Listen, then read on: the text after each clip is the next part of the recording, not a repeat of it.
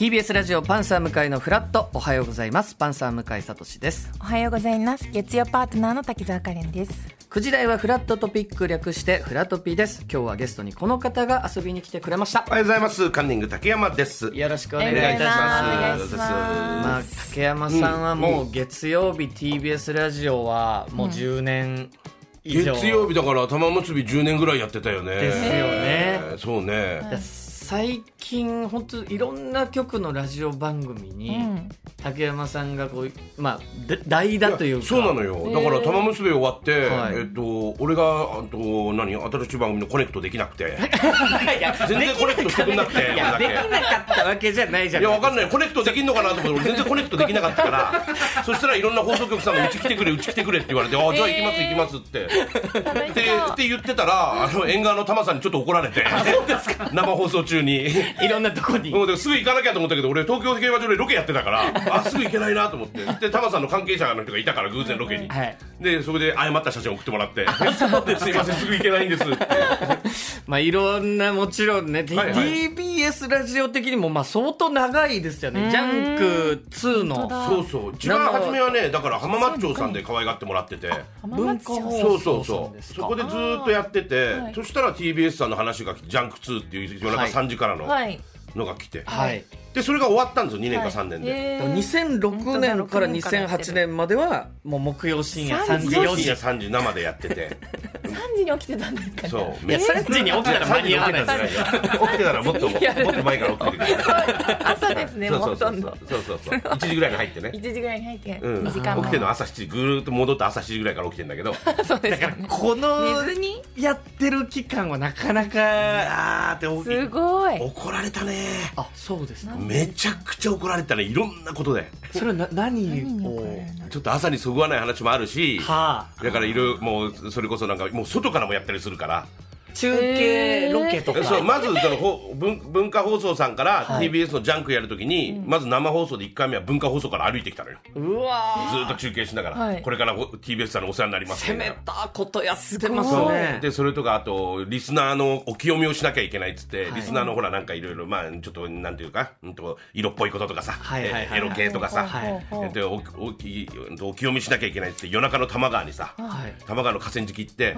無許可で勝手に飛び込んだりしてたのよ、で それまず怒られたでしょ？それあの局から怒られるんですか？それこそリスナーだ分かんないけどどっかのいろんなところ局から。かどうかわからない。けどいろんな大人に怒られて結局局の大人が怒っちゃってっていうであとその時間の一番裏は TBS じゃなくて NHK さんが一番強いのよ。深夜。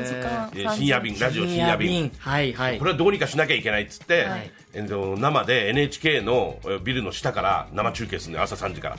ほんでビルに向かって「おいら中で、ね、おいラジオ深夜便!」っつって、ジャンクだぞ!」っつって。喧嘩じゃん。そしたらそしたらさ奇跡起こってさ、はい。はい NHK の中の社員の人が、はい。今聞いてますってメール来たのよ、ええーすごい。実は毎週聞いてますって。ー、そういうの面白いそうですよね出てこいよとか言いながら。出てこいや本当 NHK をぶっ潰すの なんか原型みたいぶっついて立花さんより俺よ先にって。ですねでも今俺大好きだけどね NHK が。受信料も払ってますちゃんと。ちゃんとね。はい。でもそっからでも玉結びにつながっていく、えー。そっからね違うの。そっからジャンクが終わって、はい。でじゃあ文化放送戻りますわみたいな話を文文化さんがももともとレギュラー文化でもやってたから、まだ続いてってそうそうそう。そっちも。でこっちですいませんなんて言ってて、はい。やってたらただその TBS ラジオ DIG っていう、月曜から金曜まで夜ニュース番組やってたのよ。へーでそれの月曜やんないですかって話が来て。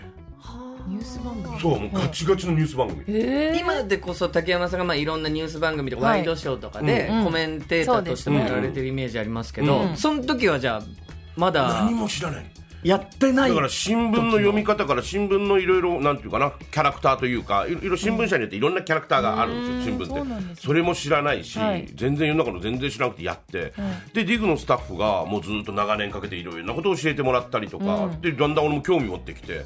だって政治家とか来ちゃうから話す話せるじゃんなんか。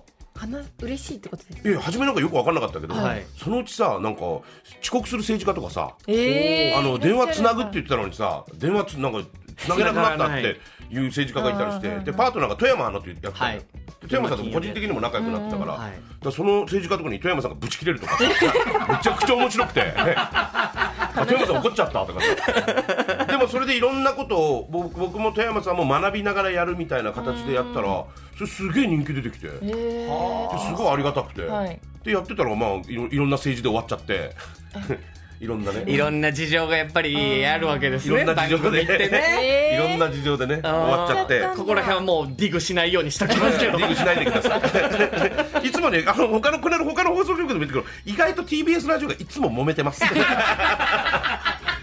文化もね有楽町もそんな揉めてない感じだけど。ゴタゴタしてるんですね結構。まあまあでもそのそれがあって、でまた終わっちゃったって、もう終わりかなと思ってたら玉結び月曜来ないかって言われて。え起きて、あじゃあ、はい、行きます。もうお世話になったプロデューサーがずっとやってくれてたんで、はあその人がこっち来い、こっち来いって言って。だからそこから10年玉結び10年だったね。うん。で今はまあ木梨の会あの木梨のりたけさんがはいはいはいやってるのにまあ準レギュラーえ、行きたい時行くだけ。行きたい時にそう、あれは行きたい時でいいよって言われて、別に俺、あの、レギュラーじゃないから。野竹さん、今週行きますわとか。へそんえな感じでやってるんだあれ、あれはね、あのラジオはね、あの、公演なんですよ。公それは演のりたけさんとも話すんだけど、はい。あの大人の大人のあの公演広場の。広場の公演だから朝暇な芸能人とか暇な 暇って来たい芸能人とかが勝手に来ていいラジオなの。楽しそう。集まらだから毎週所さん来てたりとかい今俺夏や夏でお休みだけど、ま、すごいよ。毎週さ所さんとさのりたけさんが朝6時に集まってんのよ、でそこにひろみさんがいたりさ、だって普通にテレビ番組とかで考えたらそのありえな3いよ。人を積もって番組するって見たいまあ正直お金もかかるしとかってかなりでっかい規模の特番になるはずだけど、それみんなノーギャラで来るからね、えこの間だってあの、まあ、TBS はレーティングってないけどさあの別にレーティング期間じゃない時でもさ、普通にのりたけさんがいて、えー、所さんがいてひろみさんがいて俺がいて遠藤さんがいるっていう。ココリコの遠藤さんいて。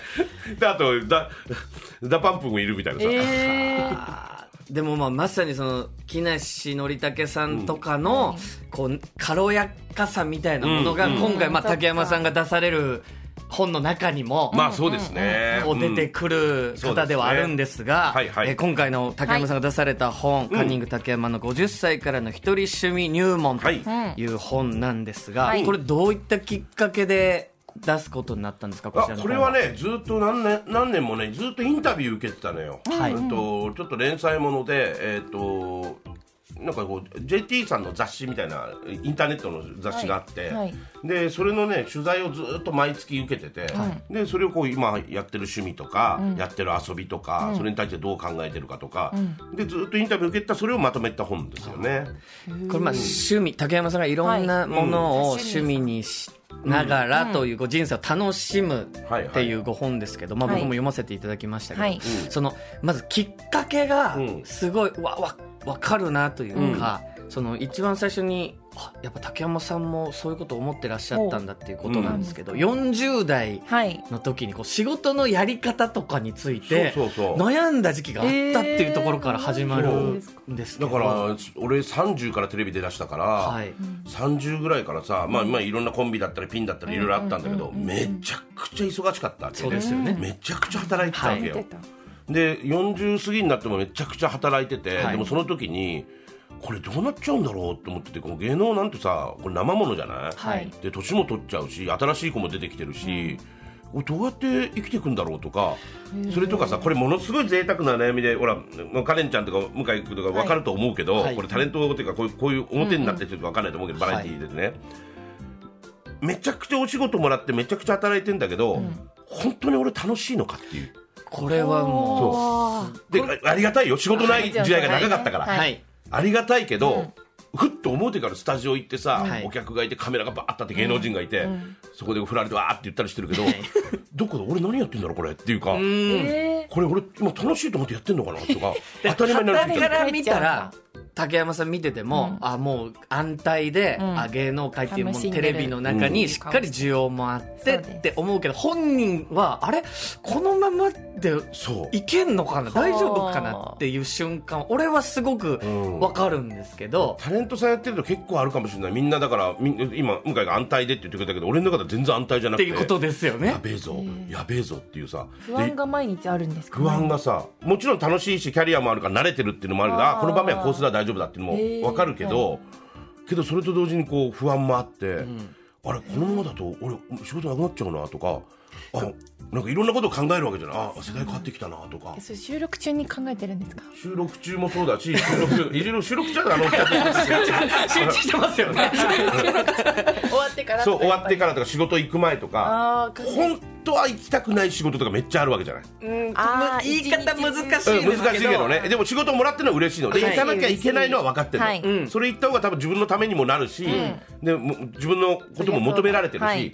けどほ本当はあんまり行きたくない。寝てたい時も。ああ逃げたい時があるじゃん。寝たい時も。でもそれってさ、ね。皆さん意外と分かってくんないで芸能やってるとさなんかそんなことないよテレビ出るって楽そうだなってもちろん思ってもらった方がいいそうそうそうもちろんね楽しでそう。パッと行っねてみんなでワイワイやってそう。そうそう、こうお金もらえるっていうそこの側面も本当だけど、うんまあ、実際、はあ、どうしようかなとかいろいろまあ大変なことも。もうあったりとか、うん。をだいぶ考え出したのがで40前半から半ばぐらい、10年以上出てたらそう思ってきたんですか、うんなテレビに。んか思ったね。カレンさんとかは？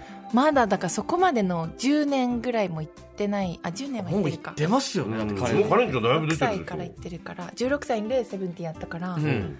まあ、一応この芸でもテレビはまだ10年経ってないんです。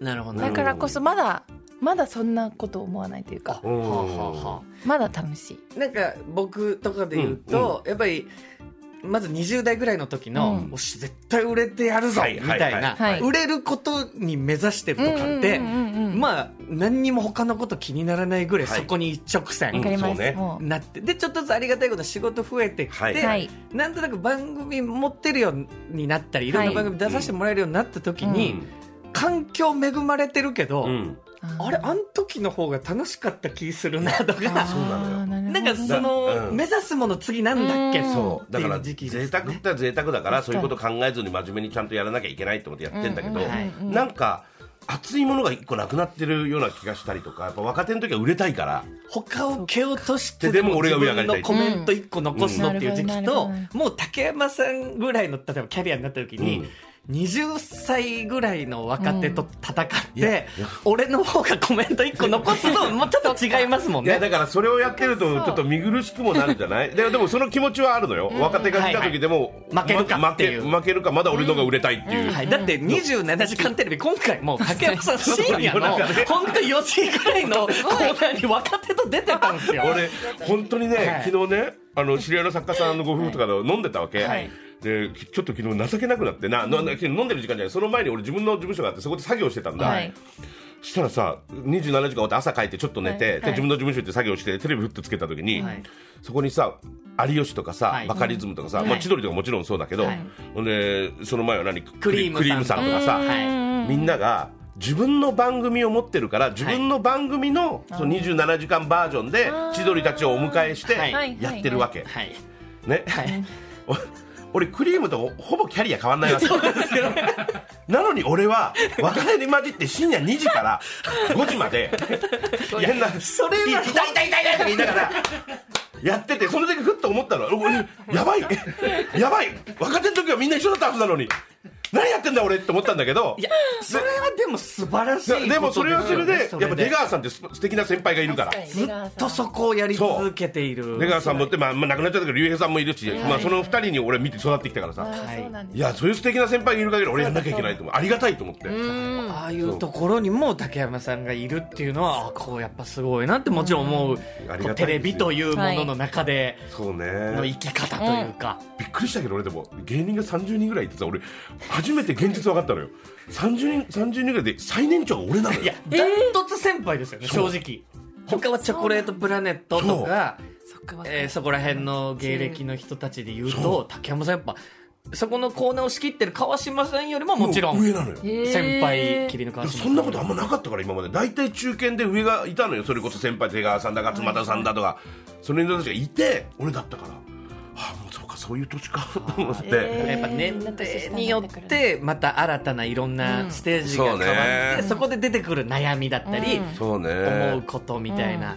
でそれで言うと竹山さん、うん。そのご自分のライブ、うん。単独ライブっていうのも、うんもう20年以上。もう今15年今年で16年目かな16年目、うん。放送禁止、はいはいはいはいはい。これもやっぱ一個テレビとはまた違うところでそうそうそう。何かこう自分っていうものの一個ですよね。だからこれはねこれがあったのが実は一番でかいんだけど、これはだから今から15年前に、えー一緒にやってる鈴木治さん、あの作家さんでいろんな番組の、はいで、おさむさんの舞台にまず出たのね野沢直子さんと俺で、はい。16年前ぐらい、ほんで10 15年前におさむさんからちょっと話あるけどいいって言われて2人で飲み行った時におさむさんがライブやりませんかって言われて。で2人から1人になってたからその時。カンニングさん。そうそう、はいででやりませんかって言われて、でまあまあ俺もちょっといろんな思いがあって、でもちょっと面倒くせえから断ったわけライブって大変ですからねやっぱり準備期間とか。そう。2人で単独ライブやってたけど俺はネタ考えて相方が他の細かな雑用みたいなさことをいろいろやってたんだけど、それも全部一人でやんなきゃいけないのかと思うと面倒くさくて断って、はい。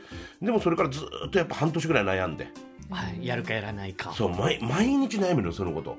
で最終的にお正月石垣島行ってて石垣島でぼーっと海見てる時にもう悩んでたのよ。えー、そんなずっと頭の中から取れないんですね。そうだこれダメだと。悩んでるってことはやるべきだと思って、石垣島からおさむさんに電話してで始まったんだけどその時15年前のおさむさんが竹山君これやってれば10年後どんな仕事やってても怖くないからってもう自分の芸ができて自分の軸ができるからって。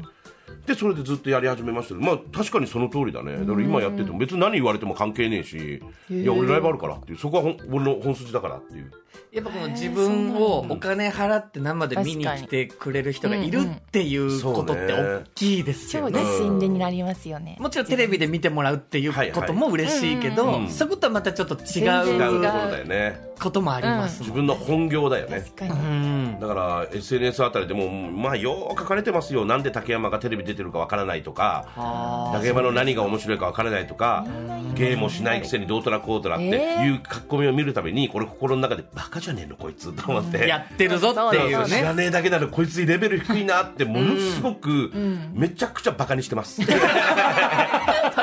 まないけどね。あの一番みおじさんで一番みっともないやつはツイッターで喧嘩してるやつだからね。喧嘩するなよでも書き込まないおじさんっていう。もうそうだ恥ずかしいそうなっちゃうそうなったらダメ。本当にそのライブやっててよかったけどそれなかったらそう思えないそれなかったら多分他の仕事もそんな続かないかもしれない。ふらふらふらふらしてたから自分の中で何か確固たるものができなかったかもしれないから。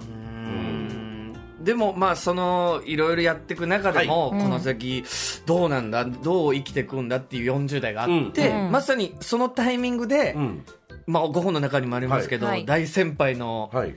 酒井さそうね。んのお言葉でこの趣味っていうものへの扉がまあ開けたというか、うん、なんかだから酒井先生のが全てではないんだけど、はい。偶然そうやって悩んでる時に別に芸能じゃなくても普通の一般社会でこの年になっててもみんな同じような悩みが変えると思うのよこれからどうしようかみたいな。40代そう50代。その時に酒井先生がしゅのせ酒井先生の番組のあの袖にいたらさうん「竹山君遊んでる?」って言われて、遊んでる、う。んでまあちょっと朝から申し訳ないけど女の子の話だと思ったらはいはいはい。いや、そんでね、もう全然ですよ、もう本当にマスコミがあったらバカ野郎って言われて、そうじゃないよって言われて、あの、芸能以外のい。ろんな他の部ジャンルの人といっぱい遊びなさいと。へいつも芸人と飲み行ったり芸能関係とばっかり遊んでいるでしょと。忙しくて忙しすぎるのもある。で、こうやって毎日働いている。でも自分が何やってんだろうと思う時あるだろうって、全部知ってるこの人。すごい見えてたみた図い。星で酒井先生の方が俺より格が違うから、俺40過ぎの時の酒井先生ってもう芸能界のトップぐらいの人よ。でもそのそれでもう俺のこと分かってんだと思って、はい。そんなにほら個人的に密じゃなかったの、はい。ほんでいろんな2ジャンルの人と遊んだり飯行ったり、えーそうやってコミュニティ作ると、5060がなし幸せな芸能人になるよって言われて、なんでですかっていろんな話ができるでしょ。あテレビ出てですか、うん、テレビ出てのみんな知らないさ例えばなんなんだろうね、うん、建設業の人と遊んでたらさ、建設のこととかちょっと喋れたりとか、そういうのがあったりするじゃん、はい。でそこをちゃんと潤沢にするために、はい。い、ろんな人と知り合いなさいって言われてあなるほどと思ったんですよ。へ知り合える。確かになかなかねそう知り合う。機会もでその時にどうやって知り合えばいいかなと思ってるぐらいの時に、まあ、これは俺本当にありがたいんだけどそれくらいの時期からちょちょうどほらそういうことのりたけさんに可愛がってもらえるの。偶然ですか？いやいや仕事の流れで。でのりたけさんとかあと高木さんにも一緒に飯行ったりもするんですけど、でおなんかぐ偶然お二人に可愛がってもらってて、はい。でのりたけさんとか見てるとあの人結構周りにそういう人がいっぱいいるのよ芸能界だけじゃないところの。そう。でそういうの生き方を見てあなるほどこうやってみんなを楽しくさせるんだとか。へ飲んでる時に「おお飲む飲むはいいよ飲む飲む」って野竹さんやってるとあこうやってやっていいんだとかでみんなどんどん仲間になっていったりとか、はいはいでしてあいろんな話ができたりとかだからその目の前に一番いひ親しい先輩の生き様を見て覚えさせてもらったっていうかあそれこそヒロミさんとかもそうだし、はい10個ぐらい上の先輩なんだけど2人、あこの人たちこうやって生きてんだと思って、あこれでいいんだな本当のりたけさんもひろみさんもさっきできた所さんも皆さん、まあ、大人がお憧れる大人というか、うんはいはい。軽やかに自分の好きなことをもう全力でやりつつ、まあ、仕事も、ももちろんしっかりやりつつっていう、まあ、そういう大人に憧れますもんね。うん、そうだね。ででじっと見てるとね共通点があるんですよね。反省してないのよ出た。反省。全然反省してないの。私なんかも今反省の真っ只中にい。ますけど。だからね向井俺もいろいろね俺もネガティブな方なんだけど、はい。反省なんかしちゃダメよ。わああやっぱそこに行き着くんですかね。そう。だからほらよくさテレビとかタモリさんが反省しないとかいろいろ言ってでね。もちょっと分かんないじゃん俺らちょっと。なんか、は何反省しないってと思うけどでもだんだんそうなってくる。反省なんかしても一個もいいことないから。あやっぱそうですもう終わったことは終わったことしょうがないじゃん。で確かに確かに。のが楽しいじゃん。うん。はあ、なんか反省することによって、うん。やっぱこう次同じような場面が来た時に、うん。えーうまく立ち回れるかなというか、うん。ここここで反省しとけば、うん。次うまくできるかなとかって思っちゃいますけど。それはね反省みたいなことしなくても体が覚えるからな失敗失敗したことは自分の中でちょっと傷になっちゃうから、はい。だからき傷を反省という形の、形に置き換えたいだけなのよ。一旦そこで書き出したいだけなのよ。けど心の中ではその失敗はもう自分で経験して嫌だってなってるから、うん。別にあら改めて形にしないでも、次に同じ場面が来た時あのとっさに自分でパッてできるようになるから。そうか体が覚えてるんですね時あその瞬間の。そう。だから結局それ考えると反省なんかしてもしょうがない。もう失敗して失敗したらもう次次次次っていう。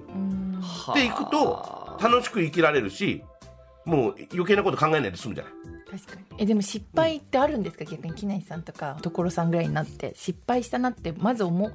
確かにどうなんまずですかね仕失敗か。ら事に関してね。そこは彼女俺知らない。そこは知らない。あくまでもあの勘違いしちゃいけない俺同等じゃないから。バリバリペーペーだから。ちょっとまだまだお話を伺いたいと思います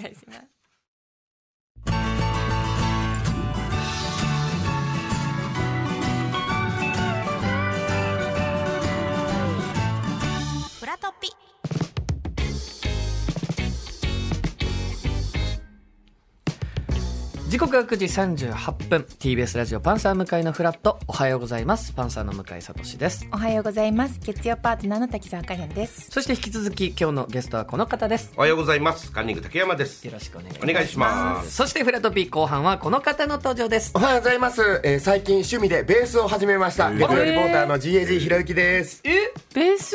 だってカレンさんも私もですよ。番組でベースやって、買おうと思ってますもん今ベース。もう本当趣味というか。はい。俺俺も高校時代ベース弾いて、俺バンドやってたから。スリーベースじゃないか偏りましたねバンド組めないことないバンド、ボーカルとベースさん。でかっこいいよベース音だけどボかっこいいよ。あそうですかひろゆきさんもベースを。完全に趣味ですいません、売れ売れてもないし悩んでもないんで遊んでるだけなんですけど。それが大事なんですよね最近始めたっていうご報告でございましまさに趣味のね、はい。こっからもお話、そうなんです、はい。はい今日はですね竹山さんが出されました本「カンニング竹山の50歳からの一人趣味入門」にちなみまして竹山さんの趣味にちなんだクイズをお持ちしました、はい。えー向井君滝沢さんそして竹山さん、はい。えー分かったら挙手でお答えください、はい。えーリスナーさんも一緒に竹山さんの趣味の世界を楽しんでいただけたらと思います、はい。竹山さんの趣味に関する問題ですので、ご存知のこと多いかと思いますが、はい。はい、分かったら分か本ったらの中にも本当にいろんなジャンルの趣味のお話がねはい。入ってますからね、はい、それでは参りたいと思います、第1問竹山さんの趣味の一つキャンプ。キャンプからの問題です、はい。最近は贅沢にアウトドアを楽しむグランピングが流行っています、はい。グランピングとは2つの言葉を合わせた造語なのですがなんだっけ？2つの言葉とは何と何でしょう？絶対分からないグランピング。グランピング。うグランピングで定着してますね。なんだっけ？なこれ。確かにグランピング。この前やったな。2個がくっついてるね、くっついグランピング。た造語ですはい。1個え？あでもキャンキャンピングじゃないんですか？後半はキャンピングです。ですよね。はい。じゃあグランか。ググランの方ですよグねランが何何なのか。どっちだっけな2個あるんですか？はい。グラでちなみに2個。何と何？なんだっけな？えっと1個がはい。グランド、グランド。うんはい。であとすごい豪華な言い方の英語なんて言うんでしたっけ？グランガからつく豪華な英語なんでしたっけ？グレイグレイト？グレイ。クイズの中で。クイズ。すごい。マトリョーシカみたいなグランドと？えグレイグラデーションみグラデーたいなション？グラデーションはまた違うのかな？違う。グラデーションキャえンピング。でも何でしたっグランドっぽくないですか？グランけグランドでしたっけ？でもそれただのキャンプじゃないですか。地面ってこと？地面のキャンピング。グランドってでもなんか別に地面ってだけじゃないなんかありますよね。グランドキャンピングなのかなじゃあ。グランプリってグランドプリックスみたいなやつじゃないですか。グランプリ。グランプリ。グランプリ。なんちゃらグランプリあーはいはい。m 1グランプリ。えーだから知なんかすごいって意味ありすそうごい悲しいお知らせなんですけど、グランドではありません。すいません。グランドじゃない？グラグラン？グレイト。グレートでもないです。ググの次は何ですか？でもラでしょ？グラのグの次はラです。グラグラでしょ。グラ。グラ。ニューグラニュー糖しい砂糖。甘いね。あなんだっけな？何？グラグラ何？英語。グラあのデラックスみたいなグラないですか？九。みたいなグラ。グラグラッチグラ 挨拶になってます。グラングランプリじゃないね。あ、違います。正解はですね、グラマラス、魅力的なという意味です。キャンピングでなんだかっこいい。グラマラスなんだ。グラマラスキャンピング。いい名前ですね。いい確かにグラマラス。魅力的って意味なんだ。はい。はあ。ははははへえこれでも竹山さんキャンプも、はい。結局きっかけは何だったんですか？始められる。あきっかけはあのロケでキャンプ場行った時に、すごいなんか豪華なキャンプしてるご夫婦がいて、あのゴールデンレトリバーとか連れてて、でそこ勝手に行って聞いた後これなんすかっつって、はただこういうのできるのよ今って聞いてあこんなんできるんだってそこからです。はあ、はいはいだこの本の中にもありますけども結構いろんなこと一回やってみてそうっていうことですようんね、趣味の本出してるからいっぱいいいな趣味があって時間あるからならお金あるからなって言ってるけどそういうことじゃないんですよ、に日本人ってほら三日坊主って言葉嫌いでしょ、はい。三日坊主でいいんですよ。いいんだ。やってみて飽きたらやめりゃいいとりあえず何もやんないよりは一回ちょっと触ってみたなってことだけ、やっぱそれやってみて残るものはまあ残るしそうそう。っていうことですもん一ね回やめて2年後またやろうでもいいの、それをなんかこう突き詰めなきゃダメみたいに思うから趣味がしんどくなりますよって言われるそうそうとねね。うん。さあじゃあもう一問、はいお願いします。では、いきたいと思います。えー竹山さんの趣味のお一つ、競馬からの問題です。はい岐阜県の笠松競馬場近くの交差点には、馬に乗って移動する人のためのある工夫がされています。その工夫とは何でしょ馬えに乗る馬に乗って移動？う競馬場の周りにある宿舎的なところから厩舎厩舎から競馬場まで馬たちを運ぶわけですよ。馬に乗りながらはいはい。はい乗っていいんだあこの工夫はもうしご存知ってことですか？答えは知らないけど。あ知らない。今の構図は分かる。なるほどなるほどなるほそどの時の馬に乗って移動する人のための工夫がされている交差点があるということです。あ交差点ですか？交差点です。交差点？えそれ地面が、はい。えーパカパカって音が鳴らないように柔らかい素材 になっている。馬目線。馬音音の問題。音の問題ではないです。乗ってる人がいいってことですか、はい。乗ってる人のためです。はあ。目線じゃない？目線の問題でしょ？はい。なんかあったな。あら？わかりわかっけ？わかっはい。えっとこのポツって押すやつが 上にある。正解です。あすごっ。ー信号のねボタンね。す。すごい。歩行者用押しボタン通称ポツッと押す。高い位置にある俺はうんって思いましたけど。あなるほど。だったら届かないですもんね。